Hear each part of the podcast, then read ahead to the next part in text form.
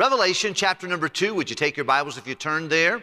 And, um, you know, the book of the Revelation is the last book of the Bible, and some folks find themselves a little bit afraid of the contents of the book of the Revelation, but that should not be, uh, that should not be the case. Matter of fact, God says there's a special blessing to people who read the book of the Revelation.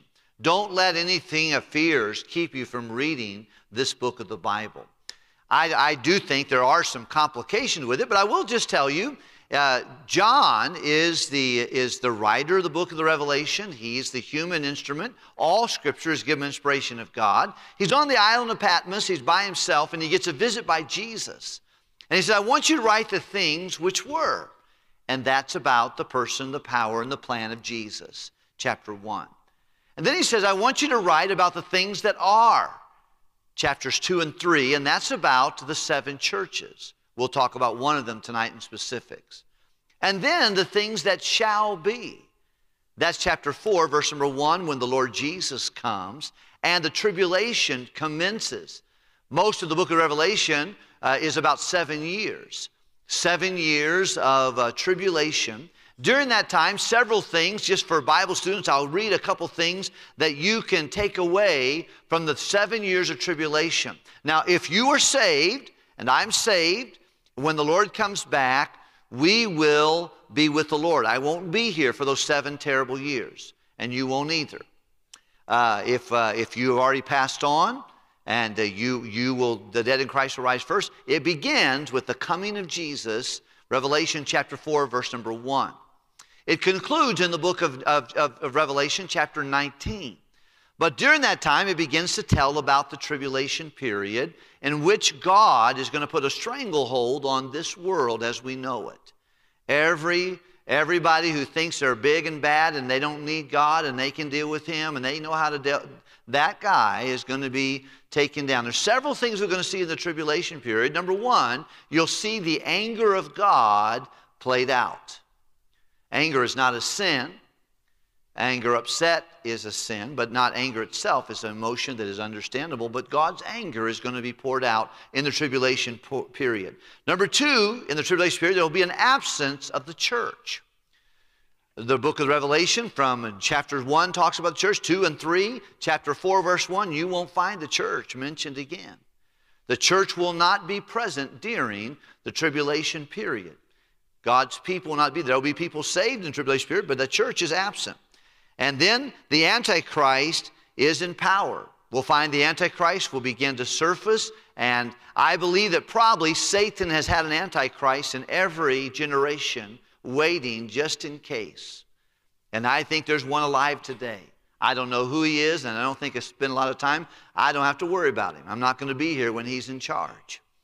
But I do believe we have an Antichrist alive, but he's going to surface and his power will be obvious. The abomination of desolation will take place in Jerusalem. That is going to be where he will be worshiped as God. That will take place in the tribulation. The anger of God, the absence of the church, the Antichrist in power, the abomination of, of desolation. That's three and a half years through it. That's going to bring about uh, a real downturn and really the, the, the, uh, the uh, the stranglehold of God will take place there, especially from the three and a half years until the seven years. And then I think the awakening of the Jews, that will take place in the tribulation period. Some people begin to give this little analogy is that, of course, the Jews in World War, they, for many years, they didn't have a country. They were just scattered abroad because of their sin, their rebellion, and Jesus came into his own, and his own received him not, but as many as received him. And of course, God has given the uh, world conquest to the local church and the church in the church age to get the gospel to the ends of the earth. He wanted the Jews to do it, no doubt. When David picked up the rocks and, and rock and began to kill Goliath, he said that all the earth may know that there's a God in heaven, a God in Israel. God wanted Jews and he wanted his nation to be that people that would bless all people. However, because of their rebellion, uh, they did not accept him, and most Jewish peoples do not. I witnessed, uh, gave a tract to a Jewish man this week, and I keep a few in my in my briefcase. I saw he and his wife and his little children, and I went to him and I said, "Sir, I love the Jewish people, and I want to give you something that tells you Uh, it's, it's a truth from the Tanakh, and I, Tanakh, and I want you to read it. He said, You know what? Thank you for being so kind to me. I appreciate you took it. I don't know what's going to happen from that, but I'm, you never can underestimate the power of a seed. However, most Jews are not necessarily very receptive to the gospel. Uh, but they are being saved in our time, and I'm grateful for that. Talked to Brother Rusty Guin, who's witnessing to the Jews there in, uh, in Israel as we speak. There are many folks who are faithfully getting the gospel out. We support several folks that do that. Uh, last month, we gave to Jewish awareness of the surplus of our missions giving to try to make sure we have some uh, influence with getting the, the gospel of Jesus to the Jewish people. Brother Kevin Wynn in Mexico City, a large concentration of Jews uh, are there. Uh, in Peru, there's Jewish people there. There's synagogues there. Argentina, a large group of Jews are there. Um, Brother Martinez is a wonderful soul winning missionary in Mexico, going back to Israel and serving the Lord in that country. I think that's great. However, uh, in the tribulation period, I do believe, and of course in World War I, they got their property back. Because of the, the, the treatise there, the world government powers gave Israel a piece of property where it is in modern day Israel. But no one wanted to go back there. It was, it was just full of nomads, full of nomads. It was barren. It was desert like. You'd have to rebuild everything from the ground up, and no one really wanted to go back there, even though they had their property in World War I. World War II, though, uh, something called Holocaust took place. And that changed the minds. The people in Austria and Germany, they had no reason to leave successful businesses, comfortable homes, and go set up shop in, in Israel. However, everything changed that. It was called Holocaust. It changed their, their soul. Now their thinking and their feelings and desires were to return back to Jerusalem, to turn back to Israel. And anyone who gives you a tour of Israel can tell you the unbelievable prosperity that's been given to that property of Israel in the Middle East. One country the size of New Jersey, surrounded by 13 Muslim countries that hate its existence and don't even recognize existence, would like for it to be wiped off the planet. And yet, 80%, they say, of all citrus for Europe comes from Israel. Ingenious and, and unbelievable uh, uh, botany and things of that nature, agriculture take place on that little strip of property right there that even other Muslim countries can't seem to figure out why are they being so prosperous and profitable. It's because there always are God's people. But even though they've got a body, the nation of Israel, even though they have a soul has come back to Israel, and even to this day there are many Jews going back to Israel, their spirit is still dead predominantly. And it's going to be woken up again, I think, during the tribulation period. You'll find the awakening of Jews. Many people will be saved in the tribulation period, but many of those will be Jewish descents. And I believe that's why the 144,000 Jews, Jewish evangelists will go out. That's why you have the two prophets that will be slain in the streets and left for dead. It's all wakening the heart of the Jewish people to come. And then, of course, the last thing that you'll see there will be the annihilation of the world and Armageddon will conclude the tribulation. Well, that we find that information primarily as we look in the book of the Revelation, chapters 4 through 19, and then, of course, the future events to come, the judgments of God, uh, separating those who are in the great white throne judgment, and, and their, their judgment will take place in chapter 20, 21. And it's beautiful how that God ends the book of the Revelation. He said, The Spirit and the bride say, Come. He that's thirsty, you come. If you want to come, I want you to come. And he doesn't close the Bible without inviting people to come to him. And by the way, you and I need to do the same thing while we have breath. Invite people to come to the Lord Jesus. Compel them to come in that his house might be full. Not speaking necessarily about the church, but certainly the, uh, the kingdom of God would be the case.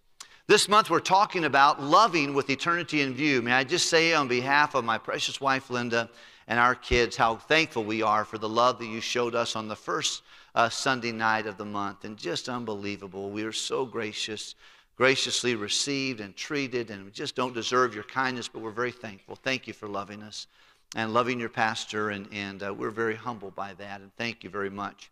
But love is something that every church needs to have. Many of you have heard me say this many times. There are three things as I leave my office on a, a service that I'm thinking about, and not always. Sometimes I've not, not thought about it like I should, but there's three things that I try to keep in front of me when we have a church service. Number one, we want to exalt the person of Jesus Christ. If I don't remind you about Jesus, I should. I want to. If we sing songs about Jesus, I want him to be preeminent. We want to talk about Christ. Uh, because the church is not about Pastor Wilkerson, it's certainly not about you, it's not about the staff, it's not about the deacons, it's about Jesus. It's not about property, it's not about uh, a program, it's about a person, and that's the Lord Jesus Christ. So, our goal in a church service is to exalt Christ. Number two, to hear God's word, to exalt God's Son and to hear God's word. One of the things we want to do at any given service is so we can hear God's word. What does the Bible say? Because faith cometh by hearing, and hearing by the word of God. Number three, we would like to experience and feel in this room God's love and to spread that love to the regions beyond. Whether you're in this room or you're watching by live stream or you'll watch this later on a, on a YouTube channel or a Facebook channel or what have you, we want everybody, the world around, to know for God so loved the world. When John was on the Isle of Patmos, Patmos, he said, I want you to write about the things that are. And of course, he wrote about seven churches. The church we're going to look at tonight is the church at Ephesus. It's a church that had everything going well, but they had left their first love. We'll talk about that in a moment. They're a loveless church. And then the next church is, is Smyrna. And Smyrna and Philadelphia all the other five churches, Jesus had commendations for them, things he said that were good they were doing, but then he says, I've got something against you. But he did not say that to the church of Smyrna, nor the church of Philadelphia. Those two of the five church, of the seven churches did not get a negative, sharp uh, rebuke. The Smyrna church was going through deep trials. And it was being persecuted by satanic influences. And he tells them, listen, now, he said, Don't worry. Don't be afraid. I'm with you. And you're going to go through tribulations for about 10 days. If you get a flu, a really bad flu, you need about 10 days to get that done if you don't have some kind of a uh, some, some kind of medicine. It'll take your body about 10 days to fight a bad flu. He's about 10 days we're going to work through that. Then he approaches the church of Pergamos. And this church was a loose church they had allowed the indoctrination of the church of the, the Nicolaitans come in a worldliness. They were kind of loosey goosey in their behavior. It was come as you are, leave as you came. We just got to blend in and not to stand out. And of course, the Lord Jesus had a stern rebuke for them. Then the church of Thyatira is also mentioned in chapter 2. And that was a church of lawlessness. They even had Jezebel, a, a, prominent lady in the church that she's called Jezebel that, that has great influence. No longer is it, a, is it they're, they're allowing false teaching and things of that, just lawless, no rules, just right. Then in chapter 3, it opens up with the church of Sardis. And it was a lifeless church. They had a name on the sign, but there was no life inside of the building. They had a church, they had a group, but there was no life there. You have a, you have a name that you're alive, but you're dead as a doornail. You have no influence on your community. And he tells them that if you, there are some folks inside your church that are still alive and you got a small remnant, well, figure it out and get it going. And then he approaches a church of, of uh, Philadelphia, and that's a, that's a loyal church. It's a church that not all that big, but they have a loving testimony and they're loyal to the Lord, and he doesn't have anything negative to say about them. And then he rounds out with the church of Laodicea. And the church of Laodicea is a lukewarm church. It's a church that's neither hot nor cold. They think they got it all going on, they have need of nothing. But they didn't know that they were naked and they didn't know that they were hungry and didn't know that they were blind. They had all the, they had the wealth, they had the options, they had, they had choices, but they were weakened by a lukewarm attitude, apathetic. Now, as you look at these, I think that probably every church today that's any church at all in Christianity falls in one of these categories loveless, uh, maybe a, a, church that's, that, is, uh, that is lowly, that's just weakened, maybe in Yemen or maybe in Saudi Arabia or Dubai or, or uh, Uganda or some place that's just, they're just, they're just taking it on the chin. Or there's loose churches out there like Pergamos, or lawless churches like Thyatira, or dead churches like Sardis, or loyal churches that aren't that big and not doing all that hot, but they're being faithful to God. And then there are churches that are lukewarm. And you know, to have churches like that, you got to have individuals like that. So I think if you look at any church, you'll see that they'll fall in one of those seven categories. Another way to look at this, and people down through the ages have put this chronologically and said that, you know, the first church in the first century or in the first centuries, that was the Ephesus church. And then it goes on into to churches, and then it ends up now that we're in the Laodicean age, where for the most part, true Bible believers now fall all into the Laodicean age. And, and certainly we can see many of our attributes in the Laodicea, where we just we're just apathetic. No one's really too hot and no one's too cold. Just everybody's just kind of lukewarm. Well, I don't want to be that way. But in the church of Ephesus, as we talk about the love that was missing, uh, he just says, he says, look, I got to tell you something. You guys are doing really good with this. Now, Ephesus was a landmark church. It was started by the Apostle Paul. He spent three years in that city longer, I think, than he spent in any other city that he ever ministered in. He got to teach at the school of Tyrannus. I don't know exactly what that means, but many people believe that Tyrannus was a medical doctor from Rome, and he had a large medical school in Rome, and then he had another one set up in Ephesus. He may or may not have been a Christian, but however the situation, it was at the school of Tyrannus that they either gave him a location in which he could train have a Bible institute, maybe in the night, maybe in the daytime, but uh, could train servants of Christ. And during that time, Paul, for three years, it wasn't a walk in the park. He had many troubles and lying away to the Jews and tears and challenges, but they stayed faithful to train other people to preach the gospel of Christ. And from those three years, uh, there was a multiplicity of servants of Christ and pastoral leadership that was spawned from that ministry. When Paul went back and went on his next place, he told Timothy, Timothy, I, besought, I, be, I besought thee to abide still at Ephesus, that you charge some that they teach no other doctrine. You might remember when Paul was uh, on his way back to Rome or uh, to Jerusalem. He stopped on the shores of Miletus, had his boat there, and rather than go into Ephesus, he asked the men to come out to Miletus, where he stood on the shores and he gave them that historic challenge in Acts chapter 20 when he told them, that, um, that none of these things move me. Neither count I my life dear to myself, but that I may finish my course with joy. And, and he wanted to witness to everyone. He told them how I was with you for these years and what we went through together. And he told them the, what the words of Jesus said in that same context, where he said, It's more blessed to give than to receive. He told the pastors, he said, Take heed to yourself and over the flock over which the Holy Ghost has made you overseers. And he goes, I want you to, to take care to feed the flock of God, which he hath purchased with his own blood.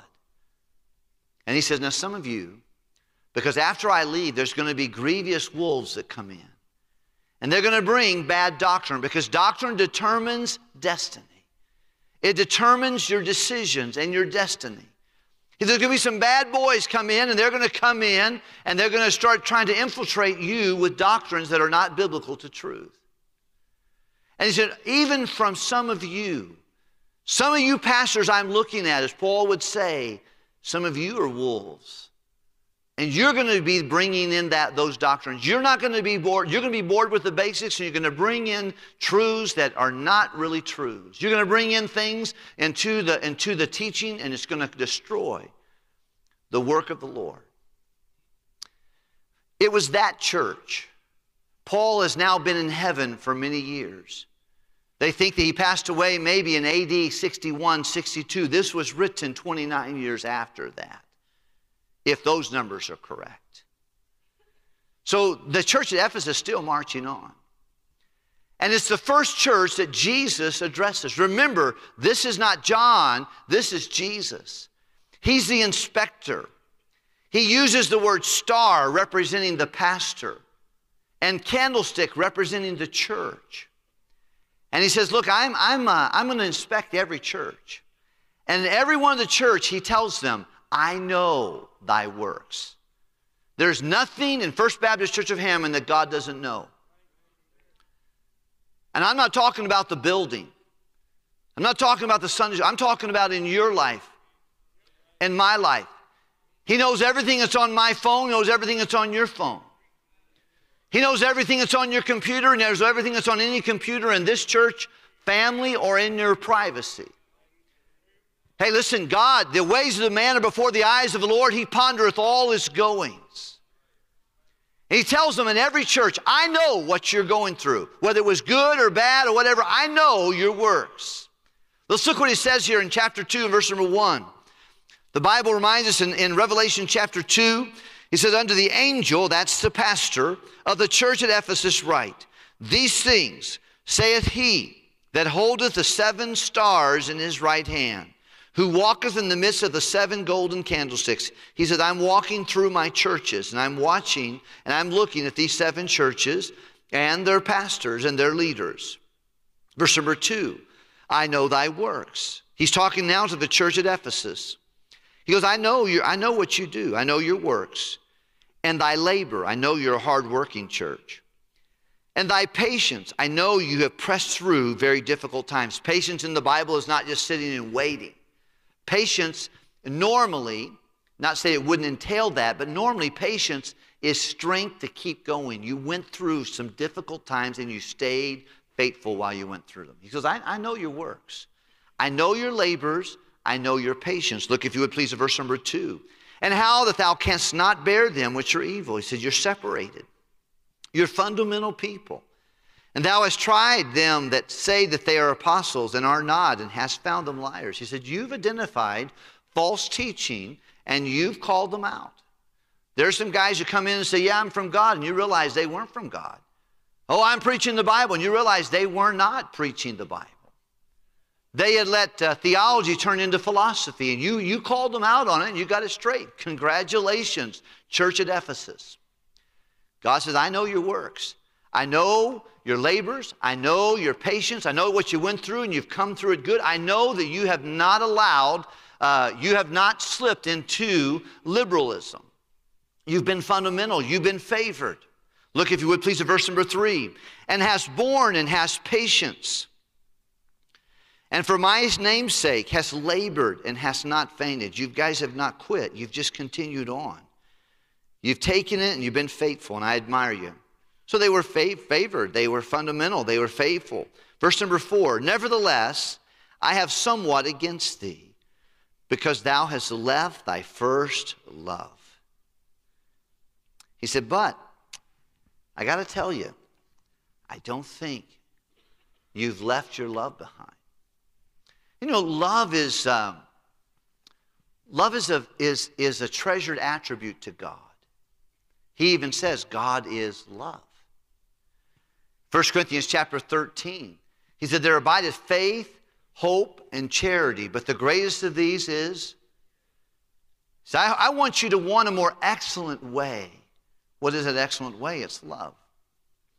He said, You know, I, I look and see at the church at Ephesus, and I see that you guys are, you guys are checking all the boxes patience, works, you're disciplined, you've got duties, you're doing what you're supposed to do. You've remained separated. You have you called out false doctrine. You, you, you believe right, and that's great.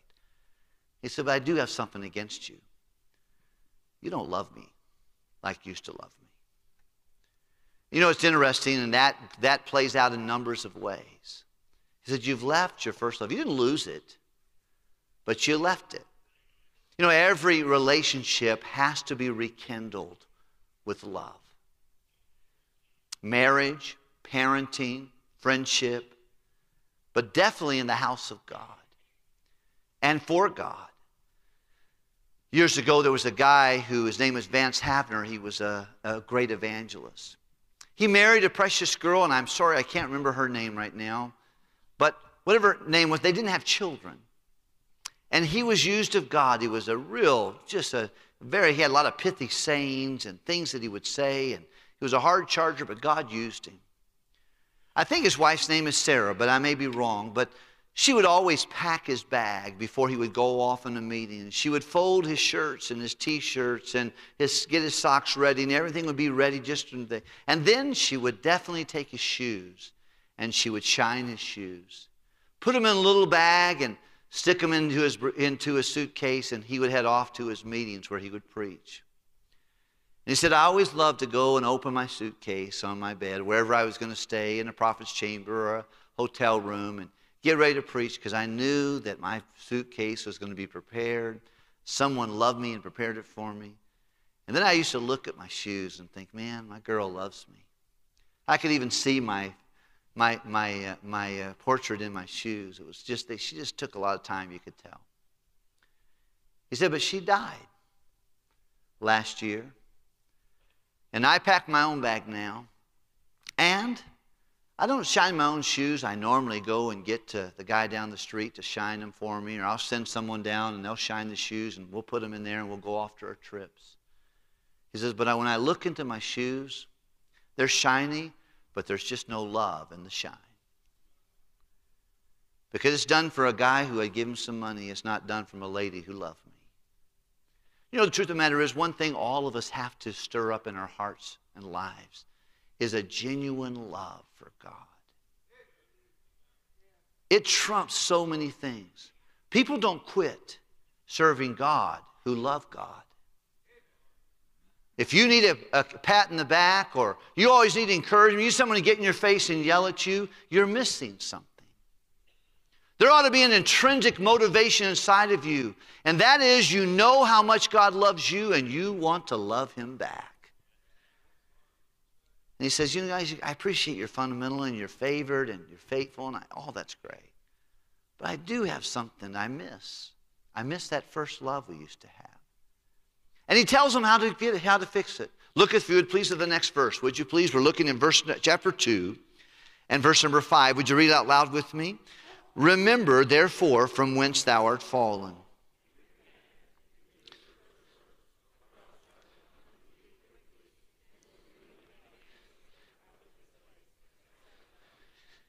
He said, I, I, It's so important to me. If you don't get this straight, I'm going to come and take away your influence from the community.